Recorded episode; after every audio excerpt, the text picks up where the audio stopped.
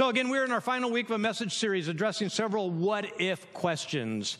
Um, and as we, we, we, found out as we're going through week by week, each affirmative response each week kind of leads to a well, then what about this question, right? What if, if this is true, well, what if? Um, and, and, again, it's kind of been a domino kind of effect. And so far, here's how the dominoes have fallen. Um, what if God does want us happy, right? What if happiness is a gift from God, like the secret ingredient uh, to Christianity, right? It's that, it's that, it's that. Like my wife fixed this uh, incredible uh, beef and noodles dish, and she found this this spice, and we don't really know what it is, but she puts it in there, and it just it changed the whole dish. It was like it made it amazing. And I have a feeling that that joy and happiness is that secret ingredient. And, and again, what, what if there's more than enough, right? We discovered that God has more than enough for us to be ridiculous generous, right? In the way that we show and act and, and tell about the kingdom. And, and what if, what if persons of peace were simply waiting for somebody to show up and act like the kingdom is in them, right? And then to show them the kingdom in action and explain how it works. Would that be amazing? And what if, what if God could make it possible? To actually fulfill our desire to love Him and to love our neighbors more than we love the rest of the world. That's a tall order. We, we, we fight that. It's called original sin. And, and, God's word says that he will, he will just remove that. He will just remove that. You'll still have to deal with personal sin, but He'll remove that desire to please ourselves and He'll replace it with a desire to love Him and to love our neighbor. Right? That's a promise from Scripture, and that's leaned into that last week. Big time. And today, what if Richland Church of the Nazarene is his plan? What if Richland Church of the Nazarene is his plan to proclaim good news to the poor of Richland, Washington? To proclaim freedom for the prisoners and recovery of the sight for the blind of Richland, Washington? What if Richland Church of the Nazarene is his plan to set the oppressed free and to proclaim the year of the Lord's favor to Richland, Washington. I mean, what would it take? Really, we, are we're, we're looking at this question. What would it take to comfort all who mourn and provide for those who grieve in Was- Richland? To bestow on them a crown of beauty instead of ashes, the oil of joy instead of mourning, and a garment of praise instead of a spirit of despair. I mean, what, what would it take? And would we be up to this task? So, my question kind of this morning is what if Richland Church of the Nazarene is part of God's plan to first bless Richland, Washington, right? From the riches of his glory in Christ Jesus, right? And then to use Richland Church of the Nazarene to train up an army of blessed ambassadors of the kingdom, right? And then, and then to send to see Richland Church of Nazarene send these blessed ambassadors out to bless more people, right? More people by, by acting like the kingdom is in them, by showing them the kingdom, and by explaining the kingdom. There's a church in Gwinnett County, Georgia. They thought this might be their calling, right? Um, in their context, this is kind of what it looked like. This is not our context. See, they're a huge church. They have half a dozen campuses across uh, Georgia, around the Atlanta area in Gwinnett County. Um, a very huge church. Um, but its people were particularly hard hit by the economic crisis of 2008, right? We, we remember that. Record setting foreclosures, business setbacks, high unemployment, right? Can you say deja vu right now, right? We're experiencing all these exact same things. And one day their pastor, they felt a, he says he felt a strong prompting from God to do something about the situation. And it was strangely specific. He felt very strongly that God, now, he, he, had he, when he writes this, he, he says, I didn't like hear a voice. He just, a strong, strong, persuasive feeling by God's Spirit that this is what he needs to do specifically. Lead your church to feed 5,000 families in your community. Go outside your church and give them Christmas dinner and two weeks' groceries. Now, even as he wrote it down in his journal, the pastor's like quietly thinking, you know, Christmas dinner to 5,000 families, right? He's thinking, well, first of all, it's going to cost over a million dollars. They didn't have that money. They, let, they, they didn't have the necessary contacts and organization. You know, how do we get the right food to the right people? Hit that next slide there, advance at one. Um, not enough time, not enough parking, not enough anything to make this happen. And, and, he says, literally, my mind was melting as I thought about all the logistics that we simply did not have. I mean, we're a big church, but th- this was something so much far past that. So my first reaction was to try to dismiss the whole thing because it really was impossible. Not more than 24 hours later, a very close friend of him handed him a note. And on the piece of paper, it was really a devotional that was torn out of a book. And it was a devotional by a guy named um, Henry Blackaby. He wrote a book called Experiencing God. Uh, he might have wrote some other things, but that's the book I had read. And incredible book, Experiencing God. And this was a devotional that was titled uh, Don't Avoid the Impossible. And it recounted the feeding of the 5,000, right? It's in all the Gospels. And in that story, there was a large crowd, had once again gathered because Jesus was there. I mean, as far as I, I, can tell, he had sent out some advanced scouts and they had gathered a crowd and he showed up and like there's this big outdoor rally going on, right? They, they gathered to hear Jesus, about 5,000, and the scripture tells us like 5,000 men and their families, so it was much more than 5,000 people. It was 5,000 families. And as the gospel writer Mark, he records that at the time it was late in the day, so his disciples came to him and said this. Matthew, or excuse me, Mark chapter 6, verse 35 and 36 says, This is a remote place, they said and it's already late. Send the people away so they can go to the surrounding countryside and villages and buy themselves something to eat. But he answered, You give them something to eat. And they said to him, That would take more than half a year's wages. Are we to go and spend that much on bread and give it to them to eat out of our stores? And Jesus responded, Well, how many loaves do you have? Go and see. When they found out, they said five and, and, and two fish. Now, these would have been a very rough bread, barley loaf, and, and little salted fish, just little, little things. They're not like they had a sea bass going on there, right? Little salted fish that they would put on the rolls and, you know. Now, very interesting to note, no miracle seems to have made such an impact on the disciples as this one miracle. It's the only miracle of Jesus that's recorded in all four Gospels. Go ahead and take a look. The only one. This thing made an impact on them. And I think more than interesting, way past simply interesting, um, is that through the entire story runs this implicit comparison, contrast between the actions of Jesus, the, the, the, the wholesome, beautiful actions of Jesus, and the rather faithless, pathetic reactions of the disciples, right? We, we, we see this like they're just compared. And, and what I find really, really wild is that all four of them included the miracle that made them look the worst, right? They just, they, they just look really not all together. And, and I think this is, these guys, as they write this later in their life, as writers, that's a picture of, a, of, an entirely sanctified person, right? An entirely sanctified person, when they realize they did something wrong, they don't go to reasons, they don't go to guilt, they don't go to shame, they don't go to hiding, they don't go to any of those places. They just offer it back to God and God redeems it and they move on. No fear, no worry, no condemnation. That's what being entirely sanctified is all about, right? So, awesome thing, all right? So, anyway, let's see. Uh, very, very gutsy of them, right? Just, just really honest of them to write this about themselves, right? Like we're the losers in this story. But in their reactions versus Jesus' reactions, we see really two human reactions to human need right? You're walking along the road, you're going up to Jerusalem, and there's a Samaritan on the side of the road. You don't really like him. He doesn't look like you. He's not from your tribe and you think there's some need. What do i do? And in, and in this story of the feeding of the 5000 we have two really clear reactions. One reaction is um, to reject responsibility. That's what several of the guys the priest the levite walking by the samaritan that they did in the story of the good samaritan um, literally they say let others worry about it. We don't have enough time. We don't have enough money. We don't have enough love I, am not sure what they didn't have enough of, but we all tend to find enough of that that we don't have enough of, and we say, that's not my responsibility. But there will be some people who say, I must worry about it. Now, maybe you've hung around people like that, they can drive you just a little bit batty, because every time they see a need, they stop. We need to address that need. No, we were on our way to the store, honey. We no, we need to stop. Fine, right? I got, I got, a little daughter that was like that.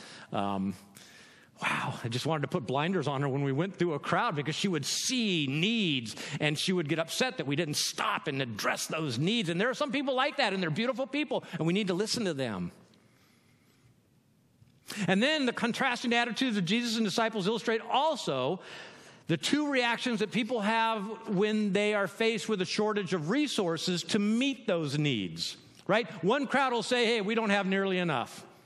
Right? Sorry, we, we just, we don't have enough. We don't have enough time. We don't have enough money. We don't have enough volunteers. We don't have enough contacts. We don't have enough organization. We don't have enough. But there will be some that says, yeah, we don't have enough, but with God, all things are possible. It'll just flow out of their mouth, right? They'll roll up their sleeves and after counting what they have and giving Jesus time to count what right he has and like, are we good to go? And he's like, yeah, okay, we got, and, and then they go. They just they just move forward. Right? They don't wait until they've got everything and, and they can count on their own righteousness. The one fatal thing to say is, for as little as I could do, I might as well not try to do anything. If we put ourselves into the hand of Christ, there's no telling what he can do um, in us and through us with his riches and his glory. And then after retelling the story of the feeding of the 5,000, Blackaby, you know, he hands this piece of paper to our pastor friend. And at the bottom of the retelling of the story, there's this phrase. It says, Don't avoid the impossible. Christ will lead you into many situations that seem impossible, but don't try to avoid them. Stay in the middle of them, for that is where you will experience God. So the pastor brings the idea to his board, and they agree Pastor, this is ridiculous, this is impossible. But the board agreed that's what the church needed to do, and it's what they should do if they, number one, didn't want to reject responsibility and number two, if they didn't want to say or claim that their God didn't have enough. Like that board decided, no, we can't go those two routes because both those routes are false. They're, they're, they're false. And as soon as they began to move forward, God began to open up the floodgates of heaven, right? The CEO of Honey Baked Hams, uh, a local mega producer of frozen foods, the local minor league baseball team opened up their, I mean, all these people in the community, they saw what the church was doing and they're like, yeah, we want to help. We want to help. We've had resources ready all along, but we're just waiting for somebody, right? And then the invitations were sent out. Residents of Gwinnett County, if you're unemployed, listen very closely. This is the invitation, the actual invitation. Residents of Gwinnett County, if you're unemployed, we'd like to bless the first, first 5,000 families that show up with a Christmas dinner and two weeks' groceries. What they didn't know is that someone had rewritten the invitation. And they sent it to all the surrounding counties around Atlanta, Georgia, which happens to be a fairly large city. And they left out some crucial details. Here's the invitation that was sent out. We'd like to bless families with Christmas dinner and two weeks groceries. I don't know if that's exactly what it was said, but the essentially the message was free food was being given out at the stadium. And this rogue email it went viral, right? It went to Alabama, it went to the Carolinas, and people were driving in. Here's what it looked like that morning. They were excited right? They had they had it set up to to um, like service like twenty some odd vehicles at a time. They would have twenty lines of cars, and they would be able to get them through in and out really quickly.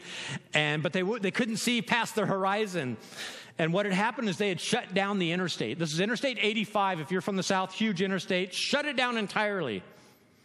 Now, worse, that wasn't the worst part. Right across the interstate is the Mall of Georgia. Uh, it, it, yeah, it's called the mall. It's the biggest mall in the state of Georgia. Um, it's the Saturday before Christmas. and nobody can go to the mall. The mall, they're calling all these, these businesses are furious, right? They're ready to burn the church down. They're, they're just like, this is their biggest money making day of the year, and this church shut them down cold. Hit that next slide. Well, say it right, right there it is. I mean, there were, there were lines. Apparently, there were three hour lines. Uh, people were running out of gas. They were abandoning their vehicles on the freeway. Uh, and again, from the Carolinas, from Alabama, I mean, everywhere. Now, lay that all down for a moment. In our context, I did something very similar at the last board meeting, and chaos reigned. I was excited. I presented it to a few people in the body, but they were kind of like me. They were dreamers, and they were like, oh, yeah, that sounds wonderful. They, they weren't money people. Um, the problem is, I didn't share it with the folks in the body tasked with financing pastors' fantasies, right? And, and, and I should have told them. And, and, there are a couple individuals who, in the meeting, they stood up and said, Whoa, whoa, whoa, hold on there, cowboy. And I, am very thankful that they did because they pointed out some things that, in my excitement, I just, it, it, it slipped out. And to those people, I apologize. I, I, I apologize. Um, I remember talking with Dan afterwards. He said, Dan, uh, he said, Jerry, you know, we've been we've been discussing things and making sure we're on the same page, and you kind of went rogue with that one. And it's like, yes, I know I did. And again, my, my apology. I still believe in what I presented to the board, but I think it's going to have to be a five year plan, maybe. We'll come back to that someday. So, so here's my question Why do we put ourselves through all this? Why don't we just go it alone as individuals? Like, why the church? Why the body? Why all the meeting in the committees and making sure everybody agrees? Why don't we just each as individuals just go out and love people? Here's the reason because God asked us. We're His church, and, and that's what we do. Christians are not a scattered mass of disconnected individuals. That's not what Jesus had in mind. That wasn't the goal. Throughout the New Testament, even in the Old Testament for that matter, every time that we say yes to God, for example, in the Old Testament, we also say yes to we. And when we say yes to Jesus in the, Old in the New Testament, we say yes to we. It's not a, it's not a, it's not a, in its essence, it, it can be a one on one, an individual kind of thing, but it's never a private. It's personal, but not private. It, it, it involves a whole bunch of people. So again, when we say yes to Jesus, we also say yes to we in two different manners. One, we say yes to we in a Trinitarian manner, right? We're saying yes to God the Father, God the Son, and God the Holy Spirit. Um, we are asking to join their community. And God's word says that they invite us to join the, the perichoresis, perichoresis the, the dance, like the, the beautiful dance of the God the Father, God the Son, the God the Holy Spirit, the way they, they perfect love with each other. Like we join that union. So it's, it's always a we. It's always a we. And also in the, in the fact that we're, we're, when we say yes to Jesus, we also say yes to really a ragtag bunch of folks from all walks of life, all sitting under one roof, figuratively speaking claiming that Jesus is king. And again, you, you, probably won't find anywhere in the world a more diverse group of people sitting regularly under roofs, all claiming one thing. It's pretty amazing. Pretty amazing. I, I, and th- this is what baptism is all about. I don't know if you're aware of this, but it's the individual joining the bride of Christ. And, th- and that's what we are. That's what God's word calls us. The individual joining the bride of Christ and the mission given to the bride by the bridegroom. You've heard it said that you can't, you know, one another without going to church. I've, I've been told that since I was little. You can't, you, you got to go to church because that's the only way you can one another. You know, love one another, pray for one another, lift up one another. I, I would take it one step further. We're going to be reading from an epistle this morning. It's a, it's a letter um, and there are, there, are, there are a bunch of letters in the, in the New Testament. There's about seven or eight of them that are to churches, and there's a handful that are to individuals like Timothy and Titus. Um, and then there's a few at the end that are to like everybody, right? Like all of Christendom kind of thing. But what I want to say is when you're reading one of those letters that is written to a church like the church at Corinth, you know, 1st and 2nd Corinthians or, or Ephesians or Galatians or Colossians or, or not the Philippines, Philippians, um, Thessalonica, you know, any of those letters that were written to a church, here, here's my, yeah, I'm, I'm feeling this. Primarily, and foremost, these letters are to be read in a gathering in front of it, with the body looking at each other. The letters written to churches, they can be read with your coffee mug in your little quiet spot in the morning. You know, that, that's good and fine. But first and foremost, these letters to the churches, they really ought to be read while you're looking across a table from that committee member that's been driving you batty, right? It's from that Sunday school teacher who keeps calling you, or from that superintendent, or that person in the church that keeps saying, it's these letters are not about your loud, rude neighbor. These letters to the churches are about the person sitting next to you in the pew. Well, right now they might be sitting next to you on the couch. Don't point at them. These letters, They're, they're written to groups of individuals who have decided that they will act as one. One body, one spirit, one individual. Listen to the words of Paul. It's a letter written to one local body of believers. It wasn't written to an individual. And again, you as an individual can read it as an individual, but first and foremost, understand in your mind that this is being written to a group of individuals who have committed themselves to the mission of Christ and abandoned together and decided that we will operate as one. Chapter 4, verses 1 and 2, it says, As a prisoner for the Lord, then I urge you. Let me just, before I go any further, let me reiterate this, this letter can be read as a letter to the Big C church, Christians everywhere in the world. And it can also be read carefully by an individual, but first and foremost, this letter was designed and written from the heart of a man who is written, he's writing it to a group of people who have some issues, who have some struggles, and they need some information on how to act as one. Again, it's not a message to individual, it's a member to a group of individuals acting as, as one. Rule of thumb in all of Paul's letters to the churches. When you see the word you, if you had a Greek book in front of you, you would literally read all you all. It's not just you, it's not to an individual. These letters are not to individuals, they're to congregations. So let me read this, and I'm going to try to read it as accurately as I can, taking this idea. As a prisoner from the Lord, then, I urge all you all to live a life worthy of the calling that all you all received. You didn't receive it as individuals, you received it as the body of Christ. Be completely humble and gentle. Be patient, bearing with one another in love. Verse 3 Make every effort to keep the unity of the Spirit through the bond of peace. Again, people use this passage to talk about all the different churches and denominations. No, this letter is being written to one church, and they're saying, hey, one church, one body. Don't act like separate individuals. You got to have a bond. Just, just you guys, just you right here in this church. That's what I'm addressing right now. I'm not addressing Christendom. One body in one city with one task to save that city for Jesus. Verse 4 and 6. There is one body and one spirit, just as you all, all you all, were called to one hope when all you all were called. One Lord, one faith, one baptism, one God and Father of all you all and all that there is, who is in who is over all you all and all there is and through all you all and all there is and in all you all and all there is. And the church, all you all, has a God ordained mission to fulfill that was given to all you all. We didn't come up with the mission. It's not our mission, it's God's mission that He first gave to Jesus and then Jesus passed it on to us. Jesus passed it on to all of us, local, all you alls.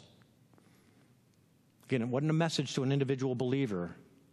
It can be read as that, but first and foremost, was written to a group. Listen to the very words. Matthew chapter 28, verse 18. Here's the commission. Then Jesus came to them, didn't come to an individual, didn't come to Paul, didn't come to Apollo, didn't come to any, any individual, came to them and said, All authority in heaven and on earth has been given to me. Therefore, go and make disciples of all nations, baptizing them in the name of the Father, the Son, and the Holy Spirit, and teaching them to obey everything I have commanded you. And how does one go about making disciples? Well, it's right here in front of us, right? First of all, you go, right? Bless them with the kingdom so that they'll want to be a part of the kingdom. Then you baptize them into the kingdom, train them about the kingdom realities, and then you send them back out to extravagantly bless people with the kingdom, and then to show the kingdom, and then to explain the kingdom. It's a circle, it's a cycle. In fact, the statement of the Church of the Nazarenes, right here, the mission of the Church of Nazarene is to make Christ like disciples in the nations. While the primary motive of the church is to glorify God, we have been called as a part of that glorification of God to be a part of his mission to reconcile the entire world to himself. In fact, you might even be able to say that that's our local mission, right? The mission of the local church of the Nazarene is to make Christ like disciples of Richland or the Tri Cities, right? We, we could go there It was not Jesus' plan to have individuals attempt this. I just want to make that really, really clear. It was for a lot of little groups of all you alls to go and attempt this. With all this in mind, let's look at Paul's second letter to the church at Corinth. We read this earlier. Leanne read this for us. Second Corinthians uh, chapter 5, verses uh, 17 through 21. We're just going to kind of go, go, through it very slowly here because it's just, it's just packed. It just, everything I wanted to say is screaming in this passage here. Again, this is read as instructions to individuals by many people. Uh, turns out that what Paul is writing is instructions to a group of people. One body, one local body of believers one local body of Christ. 2 Corinthians chapter 5, starting verse 13. If we're out of our minds, as some say, it is for God, and if we're in our right mind, it's for you. Little background.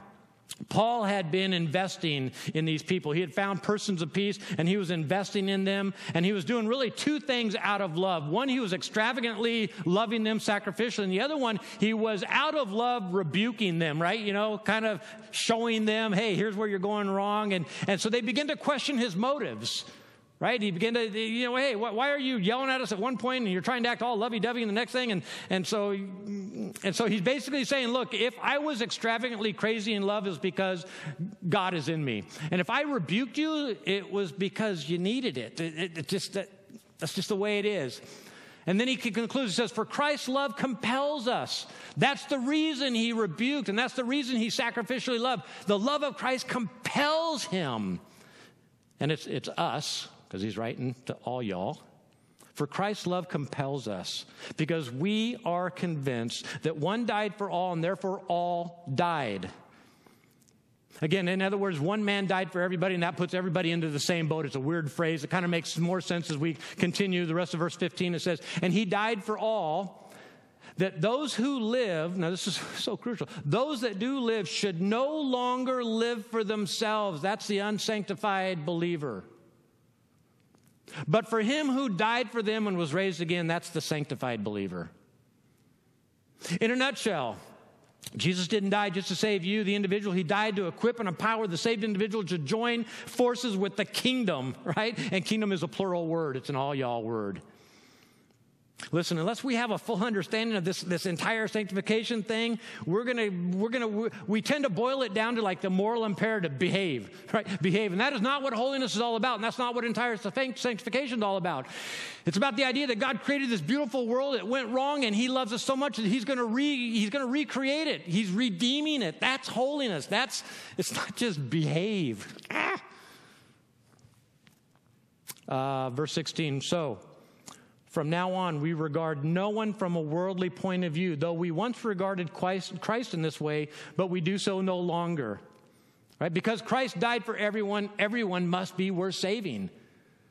Paul's literally telling the church, look, you got some really gross neighbors out there. They don't know Jesus. They have all sorts of weird practices, but look, you you were once like them. And if he died for you, he died for them too.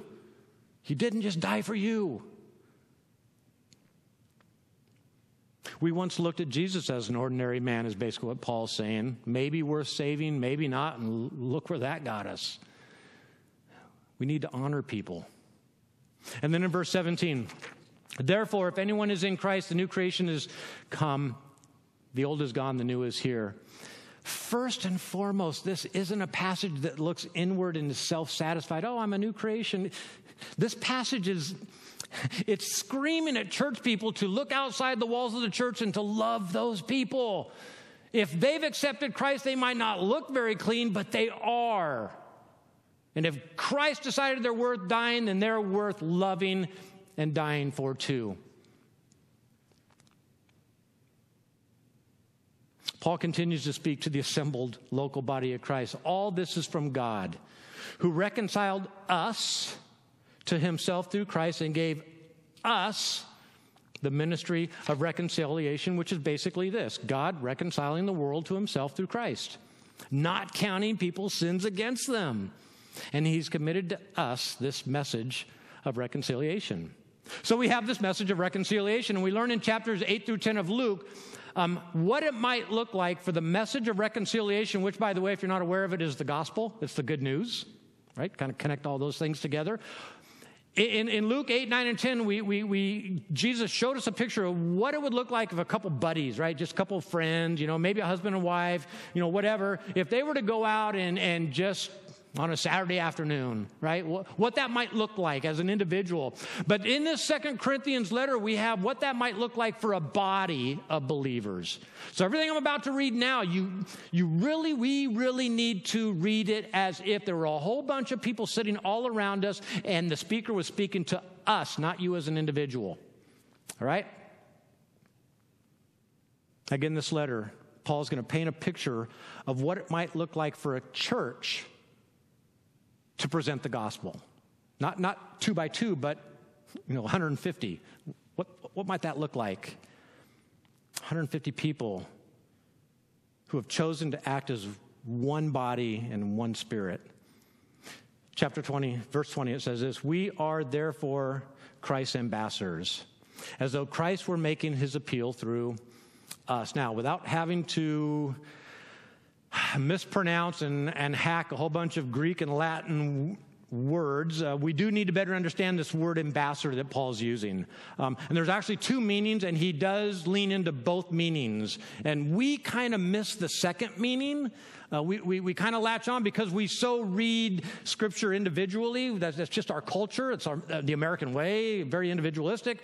Um, but he didn't write it as an individual. He, again, he's writing it to a group of people, so we need to understand it in that aspect. So let, let, me, let me just kind of break it down again. There's two meanings one for the individual and one for the whole church. The word ambassador um, really has to do with uh, this idea that, that there were two kinds of Roman provinces in the Roman Empire, right? There was an imperial province and a senatorial province. Now, if you were a province that the Roman Empire had, had taken over, um, they would decide okay, if you're peaceful, and if you're not making any trouble, you would become a senatorial province. No troops, no emperor's man over you. You, you, can, you can elect your own person. You can have your own church. You can, do, you can do anything you want because you're peaceful. Just stay peaceful. But if you're like Judea or Galilee or Samaria or the, you know, the far end of the Mediterranean, the Holy Land, like it's chaotic, right? You're not going to get to be a senatorial province. You're going to get to be, you're going to be an imperial province, which means you have troops in your province and you have the, you have the emperor's man, right? In, in, in, the, in the New Testament, his name was Herod. He's the emperor's man, right? And he's there because y- y'all were troublemakers, right? You wouldn't behave. You wouldn't sit still and, and worship their God, right? You demanded that we would only worship the one true God. So you ended up being a, one of those. And so, anyway, um, if you were a imperial colony, a troublemaking colony, um, and this is the word that Paul is using, the ambassador rules on behalf of the emperor. So he's really kind of equating himself with Herod. But where Herod is in conjunction with uh, the Roman emperor, Paul sees himself in conjunction with Christ the king, right? He's Christ's man, not the emperor's man, he's, he's Christ's man. And again, as a temple of the Holy Spirit, right, we actually do represent in a very real way the very presence of the emperor, King Jesus. And Paul never let that stray from his mind, and neither should we. We are ambassadors as individuals, and that is absolutely true. But the second meaning is actually what Paul's driving at in this message to one local body of Christ gathered to glorify God as one. And the second meaning is for the local, it's really this idea of it was a, a special envoy, this, this word ambassador. It was a group of 10. And once again, once that province had been taken over by the Roman Empire, what, what would happen is they would send 10 people representatives, ambassadors of the emperor, and they would go into this province and they would explain to this province here's the way the Roman Empire works. Here's what you should do, here's what you shouldn't do, here's what's going to get you into trouble, here's what's going to give you victory, here's what's going to, you know, here's the way the kingdom works, the empire works. Now, some groups, they're like, nah. well, we're going to send you troops and the emperor's man. So, you know, but other groups were like, yeah, man, being a part of the Roman Empire, that'd be great. That'd be, that'd be fantastic. And they, like, sign us up, sign us up right now. And so they got to be senatorial um, provinces. Paul thinks that the church, and he sees the church as this local body, this, this, this little group of envoys sent on behalf of Jesus to go out into the community to leave the church, go out into the community, explain the ways of God, explain that He loves them and He doesn't want to punish them and He wants to save them. And some of them will reject. But the ones that do, we invite them into the kingdom. I think that's the more accurate picture. It's a, it's a group of 10 people or 150 people who, who leave the kingdom or their comfort and they go out into the newly conquered, the, this place that finally got the news, and they present. That's what we do. That's what we get to do. And then Paul concludes his remarks to them and us We implore you, therefore, because we have such a task. We implore you on Christ's behalf, be reconciled to God, because if you are not reconciled to God, you are going to be an anchor in our effort to love this community. So Paul is saying, look, you all in the body, you all need to be all in. You can't have a few of you who are just partially in. It'll just, it'll pull us all down. All of you need to be all in. And if you're all in, God's saying, I'm all in too. God made him who had no sin to be sin for us, so that in him, that's so crucial. In him we might become the righteousness of God. Because if we are not in him, then we're counting on our righteousness. But if we're if, if he is in us and we're in him, then it's his righteousness doing the job. We just got the feet and the hands doing the mobility, but it's his power in us. Don't let it be your own righteousness. Be reconciled to God. So let's conclude the message in the series with a final question. Seeks God's, seek God's heart. Um, what if Richland Church of the Nazarene is his plan to proclaim the good news, to proclaim freedom, recovery of sight, to set the oppressed free, and to proclaim the year of the Lord's favor? And what would it take to comfort all who mourn and provide for those who grieve in Richland? To bestow on them a crown of beauty instead of ashes and the oil of joy instead of mourning, and a garment of praise instead of a spirit of despair. Have you ever experienced someone yelling, Hey, you, hey, you, hey, you, and, and you think, they can't be yelling at me. so, so you, you, you kind of do one of these, and then you realize there's no one behind you, and who, who, me? I think that's what's going on here. God is like, hey, hey, hey, Richland, man, I, have I got something good for you? I'm gonna, I'm gonna amaze you. I'm gonna complete your joy. Oh, my, my, my, what I'm gonna do for you. Hey, hey, you, hey, you, and and don't let us be. You, you talking to Bethel? Who you, you, you talking to C3? Uh-huh. No, he's talking to us. He's talking to you. Let's bow our heads, Father. You are you are speaking to us we have a message that Richland needs to hear. A message of victory that we can, we, can, we can live victorious lives, and you're not a big meanie. Father, we have the message. And Father, we have the power through your Spirit. And we have redeemed lives by the blood of your Son. There's nothing that we are lacking, Father. We have more than enough. And when we're filled, you fill us. Father, give us courage. Help us to step out into the impossible so that we can see you. Thank you, Father. In your son's name I pray. Amen.